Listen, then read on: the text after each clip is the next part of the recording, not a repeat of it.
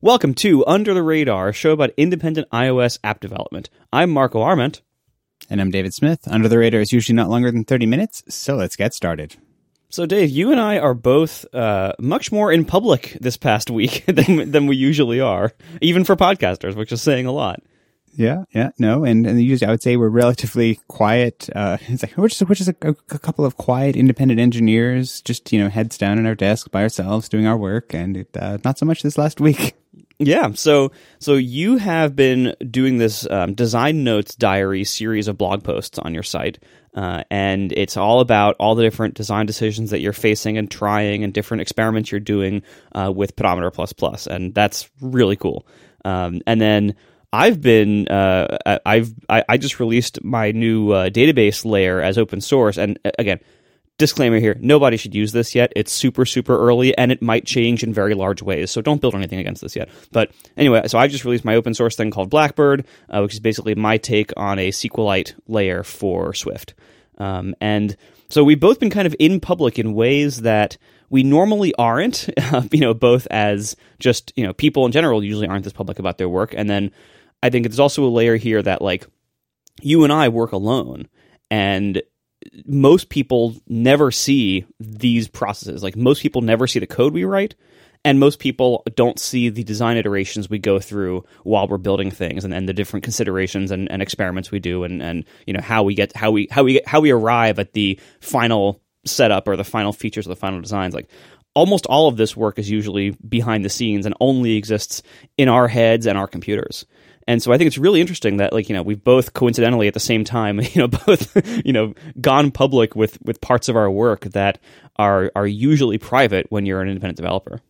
Yeah, yeah, and it's and I, I don't know exactly why. I'm sure it's not a pure coincidence, but there's definitely something to why we both started doing it. But it's like for me, it's been really interesting to, yeah, it there is something different when you're making something with an expectation that someone else will look at it.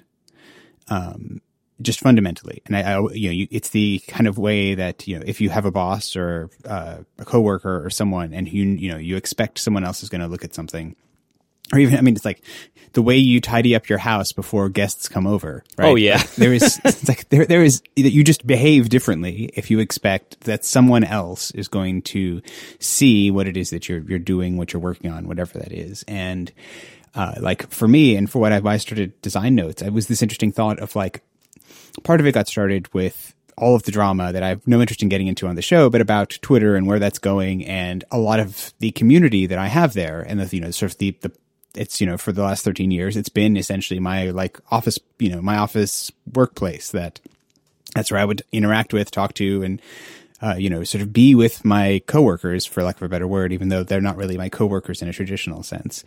Um, and then when then that that all started feeling like it was going away or who knows what the uncertainty there made me really start to think like what is this do you know what value what purpose is this community doing to me. And there's certainly a part of it that is the human connection part of that that is you know helpful and interesting and sort of you know somewhat like somewhat unreplaceable. Like you can't just pretend I can't, I can't you know create a person and pretend you know it's like and actually pretend that they're real.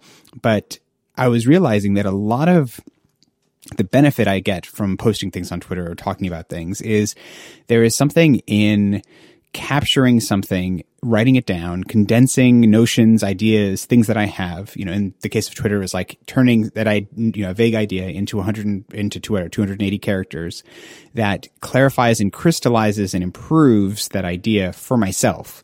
And especially both because someone else is going to see it. So I have, you know, there's a certain amount of, um, I guess it's ego or whatever of like, it goes into that and making sure that it's a good, thoughtful, you know, sort of clearly thought through idea. Um, and then, you know, some of it is just through that, that process. And it was just interesting. I was like, you know, I think I'd be really curious to see if I could get a lot of that same value by writing down what it is I'm doing during the day. Like it doesn't take that much extra time because I'm doing it anyway. I'm not sitting down to write a blog post. I'm just happening to take notes essentially while I work and doing it in a, in a structured way. And, you know, I'm about a week into it and it's been really interesting to do this with the expectation that I, like the the re, the only reason I publish it is because if I don't publish it, then I don't have that external accountability and slight pressure. But it's not really for an audience. Like if people read these, that's great. Like sure, I hope it's you hope maybe it's useful, maybe it's interesting. I have no idea. But my own value I get from making it public by making it per you know something that I put put into it has been really interesting because I'm thinking through design ideas and having a record of them as I go. And so far, it's been really cool. And it's just you know, it's just, who knows? It's experimental, but it's been it's it's a you know, it reminds me of the concept of like rubber duck debug, debugging, where you know you have put a rubber duck on your desk and you explain the problem you're having when you're debugging something to the rubber duck. And in the process of having to explain it, you, it's a real thing. It's like a whole Wikipedia page and everything. I've never heard of this. There's a Wikipedia page and everything for this rubber duck debugging, but it's the concept that I think it was from like one of the old like pra- pragmatic programmers books. But anyway, it's that concept that if you have to explain something, you will very often find issues with it or problems with it that are hard to capture if you're just looking at the problem and you know, just sort of going through it in kind of that more direct way. It's because you have to come at it from another direction. Um, and you know, it's essentially I'm rubber duck de- rubber duck debugging my design process by talking through all the things that I'm doing and why I'm doing them, and then you know I come back and look at it like, huh, that's interesting, and I'm you know, it, it, it's just, yeah, it's been a very interesting process of turning, you know, trying to engage a different part of my brain that an indie usually doesn't get to because I just am quietly in my room doing my work. And I feel like it's been so far, it's been interesting to see the things that I'm missing out uh, as a result. That's really interesting. Yeah. I mean, because, you know, obviously, you know, I, I think one way to, to, you know broaden the rubber duck idea is like you know you I've always heard that um, one of the best ways to make sure you understand something is try to teach it to somebody else um, because yeah. teaching really requires you to, to know way more of, of something than than you might initially think if you haven't tried it.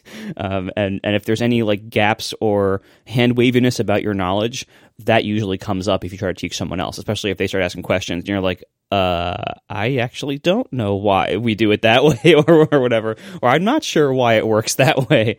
Um, so yeah, so that, but I think overall, like you know, one of the biggest challenges of indie development is that you don't have that water cooler. You don't have that, you know, the the lunch with your coworkers where you can casually discuss things, and you don't usually have people working on your code with you or looking at your code.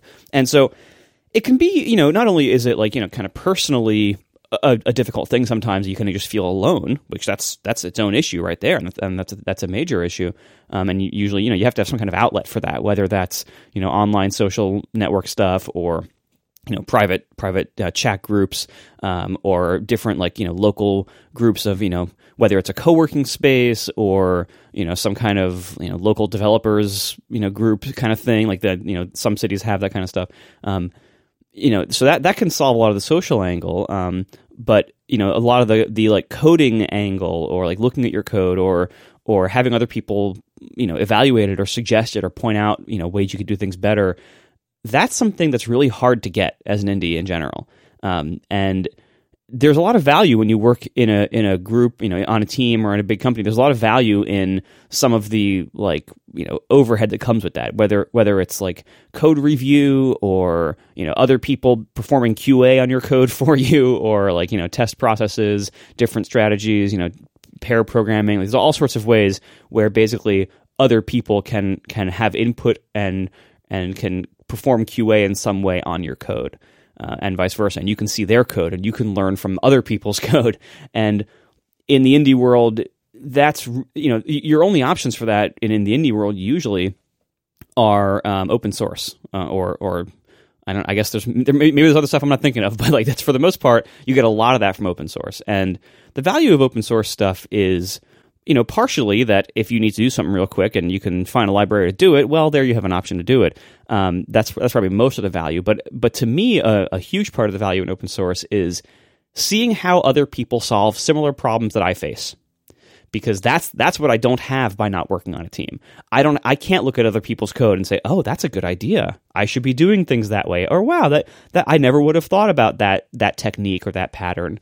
Um, and or or even like, "Wow, I didn't even know about that API existing."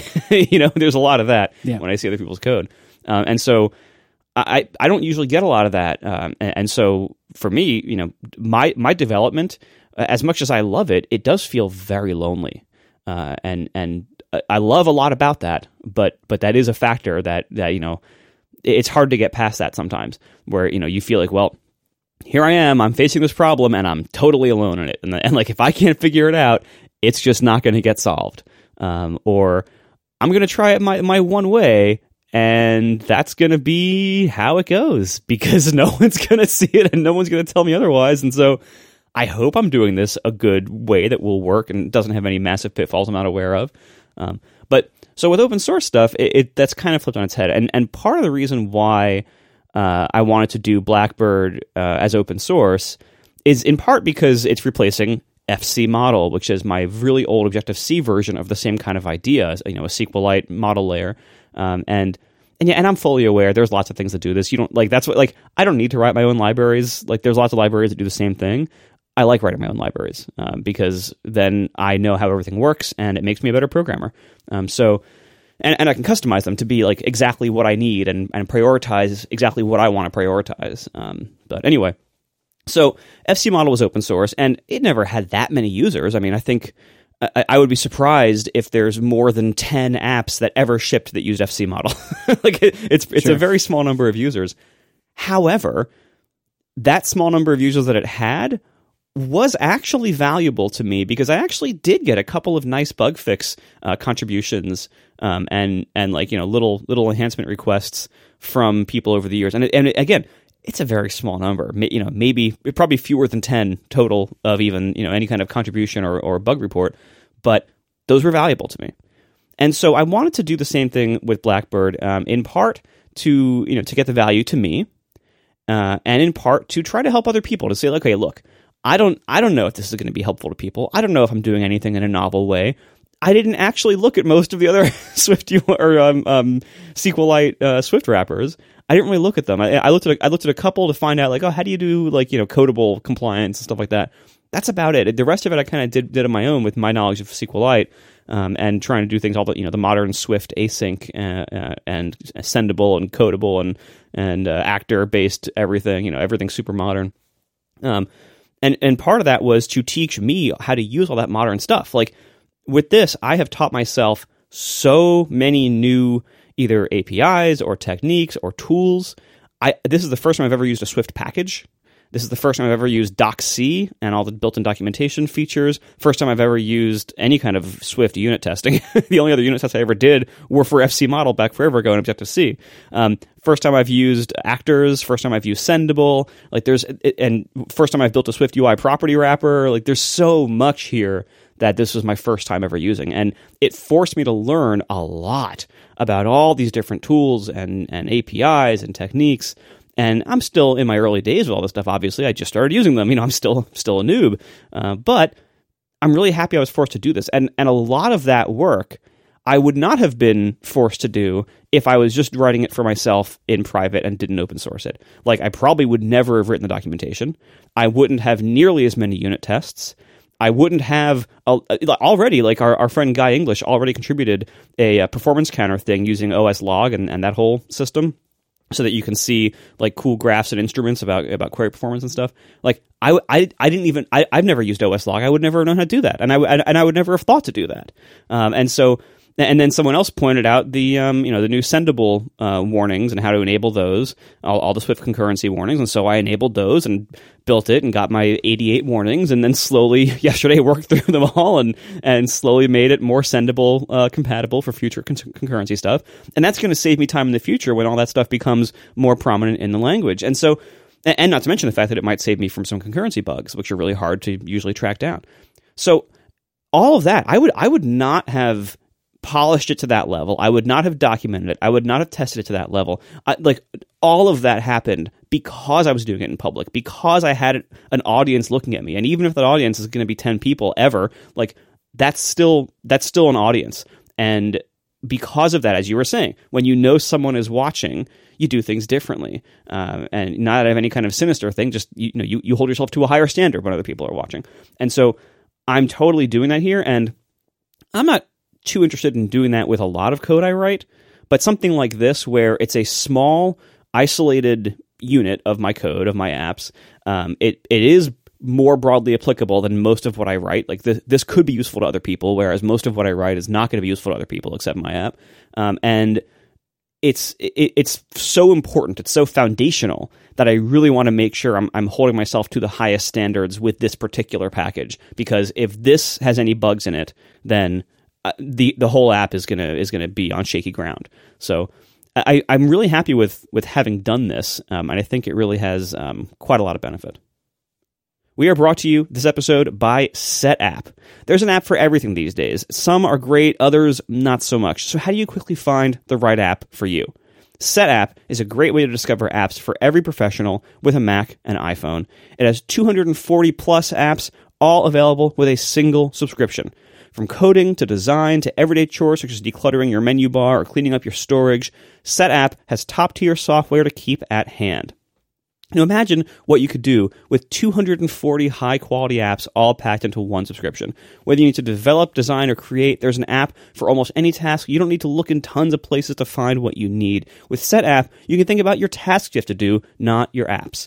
SetApp has a dedicated curation team that only selects the highest quality apps. New apps are added regularly, updates are always free, and all of the apps are their full featured pro versions. No like little trial thing, no limited stuff. All these are full featured pro versions of their apps, and this is a great value.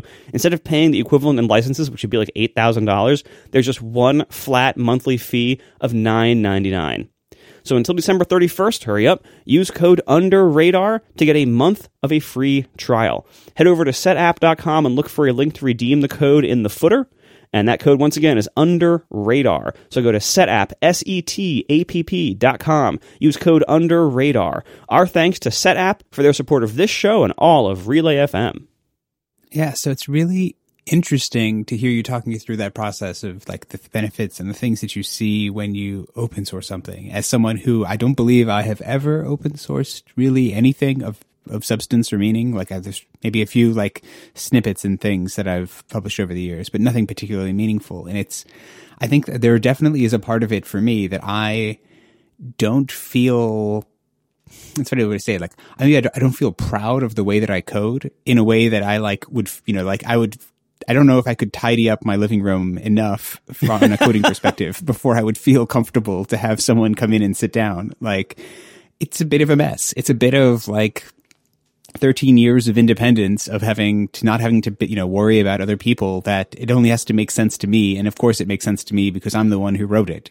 Um, which, is probably not a great thing. Is probably not the best way to, to you know to, to, write things. But on the flip side, it also is super efficient and works for me because uh, it's you know it's it's a very highly tuned process uh, for me and for my development. But it probably makes me largely unemployable because if I ever went and like had to write code for you know as part of a team or something, like I don't even know, like that sounds like a disaster. But it is really interesting to hear you describe it. And it's like, I've, I mean, I've been, you know, sort of browsing around in Blackbird and it's interesting because like a lot of the stuff is like I don't know how this works. Like I'm looking at this and I would say that I'm a relatively competent Swift developer. Like, you know, I do this professionally, been doing this for a long time and I'm looking at like I don't know what you're doing here. Like there are all kinds of keywords and all kinds of stuff. It's like this is way over my pay grade. Like I don't know what's going on. And like that's cool. I mean, like, in all fairness, that could be my fault as well for doing something in a convoluted and underdocumented way. Maybe, but it's also just it's the it's you know it's it, that's in some ways like for me as someone who's just reading this code, it's very cool to see and be like, huh, that's really interesting. Like I didn't know. I mean, I get a tremendous amount of value from the Hacking with Swift series that Paul Hudson, Hudson does, where he like just like builds stuff. And it isn't necessarily that what he's building is something that I'm, I mean, sometimes it's something that I will like use more directly and specifically, but it's just like looking at someone else's process. And often you'll run into these very small details or things that they're like, oh, yeah, that's actually a really clever way to do it. Like I remember when I was, especially with early days with SwiftUI, where there was very little limited documentation and it was everything was new. And it's like he would show me how to do. He would just sort of show, oh, you know, if you, what if you want to have a view that you pass into a method to like be generated somewhere else eh, or to be reused or things. And it's like, I had no idea how to do it. It was just like getting into generics and stuff that like hurts my brain. And I, I mean, anything with generics I can't deal with. Like generics is one of those subjects that just never works for me. But it's like the way he explained it, it worked. And I, I look in some of your code and I'm like, huh, like I can kind of see where this, you know, the async await stuff is coming. And it's just, useful. And it's like, it's useful for me in that sense. But it's like, the funny thing is, I think the bigger value it's like you get the value of writing it for an audience regardless of whether there's an audience. Like there is some value for me, but that's almost like the secondary like side benefit that even if that didn't exist, like if zero people ever looked at this code, the value you've gotten from it is still there, which is just kind of cool. That's true. Yeah. It's like, you know, if you clean up your house because someone's going to come over and then they cancel and they don't come over, your house is still really clean. yeah exactly. You still benefited from that.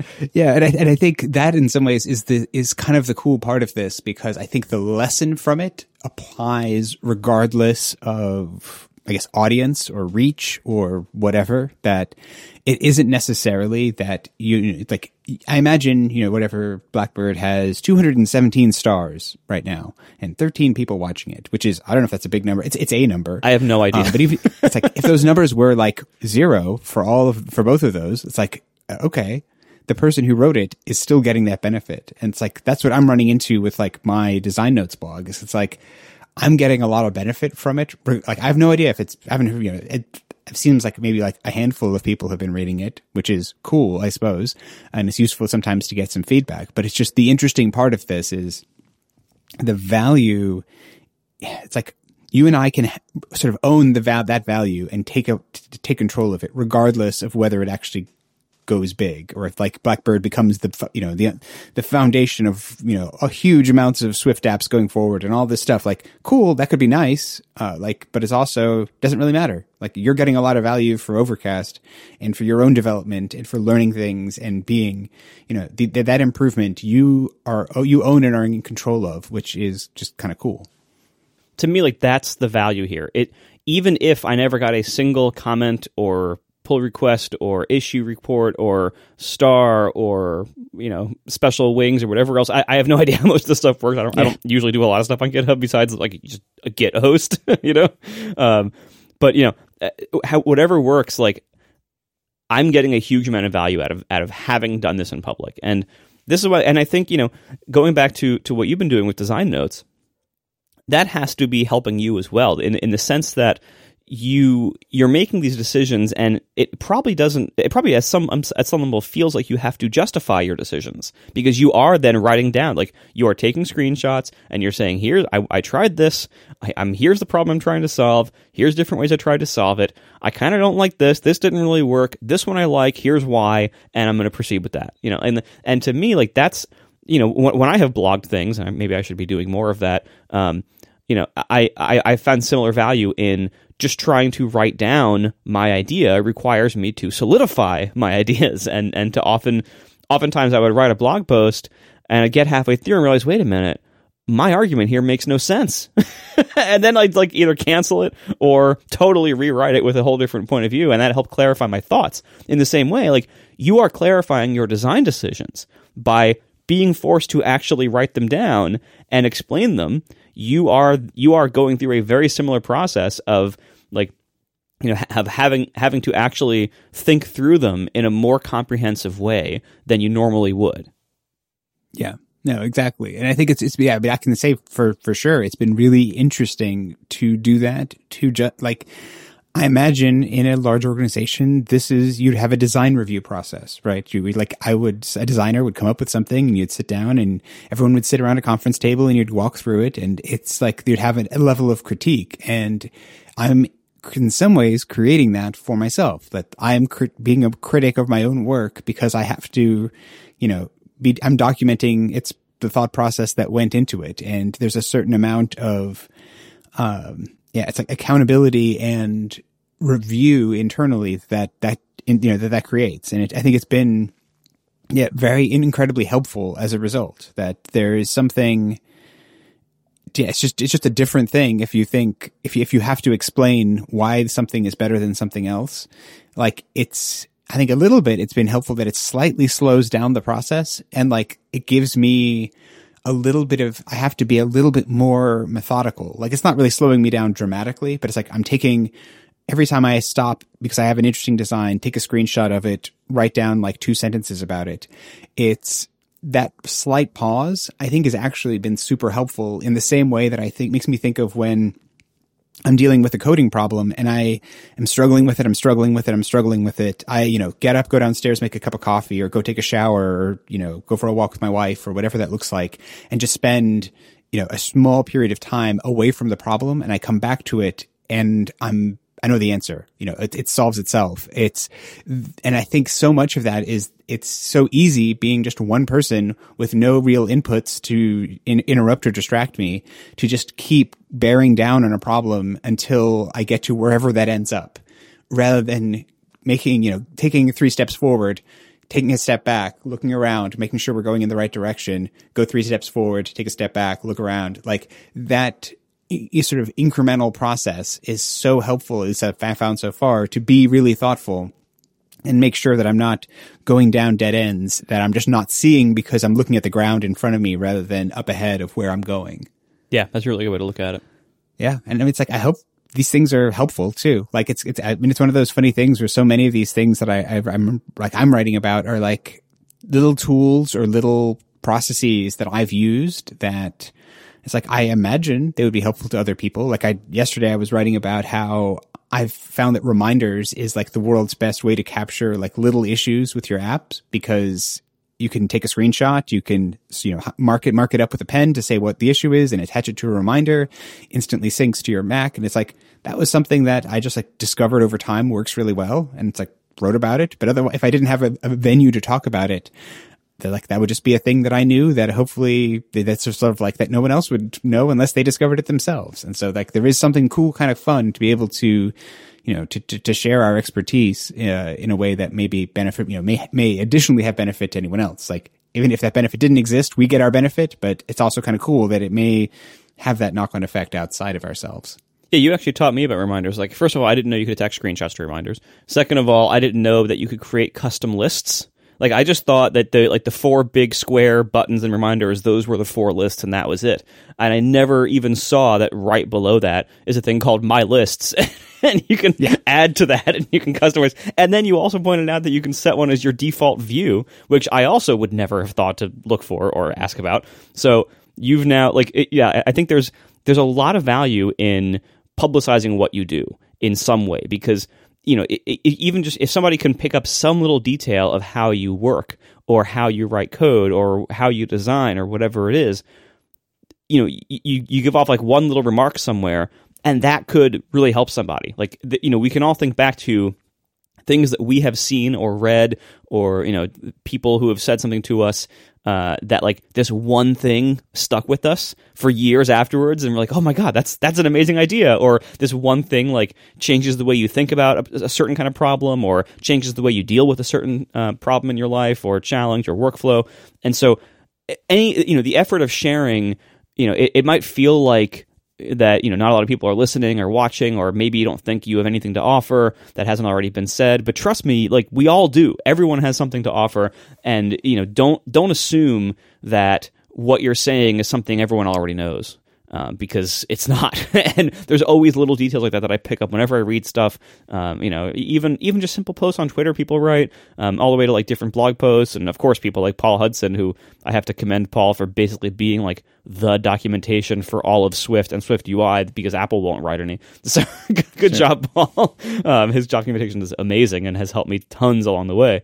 And literally every time I look something up, like every time I Google some problem, I, I land on oftentimes his site or at least some site or some blog post or some Stack Overflow post even where I will learn something in almost all of those and and it's and sometimes it is just like a little aside or like one little sentence buried in the corner. Oh well, you know, by the way, as you know, Bob, you know th- this, and I'm like, wait a minute, I didn't know that. Like, and so yeah. it, all that stuff is very very helpful. So I strongly encourage everyone, like, you know, share your knowledge, publicize publicize your work, write blog posts, write Stack Overflow answers, you know, whatever it is, uh, because that helps people. It, it helps people a lot, and oftentimes in ways you might not expect. Yeah. And, and it's this funny like tension where it's like on the one hand, selfishly, I want everyone else to share what they do. Like I love it when people share. It's super helpful for me. And selfishly, I want that. And I think hopefully a little bit of the theme of today's episode is understand that that is selfish for yourself as well, because you benefit just by the process of putting that out there. You get a lot of benefit and it's like it's one of these like it's a win-win. Like you get that benefit regardless of if anyone gets benefit from it, and more more likely than not, other people are going to benefit from it, which is just like double awesome. Yeah. Well, thanks everybody for listening. Thanks for sharing all your knowledge out there, and we will talk to you in two weeks. Bye.